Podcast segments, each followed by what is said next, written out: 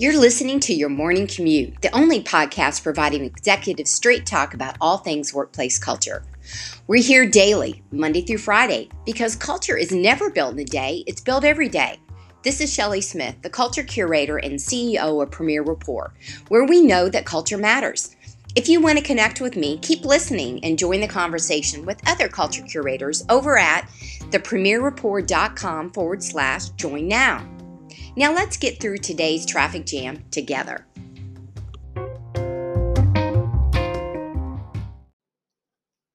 Today on the morning commute, I want to continue the conversation I started yesterday about modern day leadership, the changes in our environment, and our necessity as leaders to continue uh, to grow and to more, but more so be mentors and uh, guide.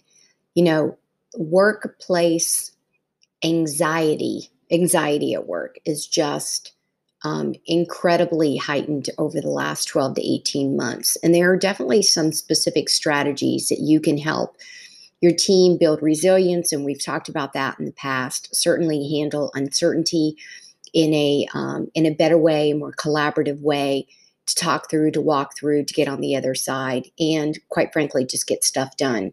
Some of the things that you need to think through if you have not already done so, or to talk to somebody about, is balancing the overwhelming workload that continues to happen regardless of industry and level helping your employees with their career paths in inside of your workplace but sometimes it's a huge benefit to also help them uh, to go on to other type of career pieces and they will still not only think of you fondly but refer you and who knows they may actually bring something new to the table when you help them with those career paths internally. Managing perfectionism it is so hard for many leaders to let go of the exactness. Now, don't get me wrong, there are absolute roles that need to have the exactness. But here, what I'm thinking about and talking about is perfectionism that stops you from making decisions, that puts you so much into risk mitigation that it freezes you and it holds you back for fear of not having all the information in order to move forward. It can be one of the biggest workplace productivity stoppers ever. And then finally, making sure that you're promoting confidence with gratitude, giving thanks, the positive energy, the positive flow, the positive behavior, that you're giving the forward feedback. So, how do you keep anxiety at work on the down low? Well, there's a multiple ways. I just gave you a few.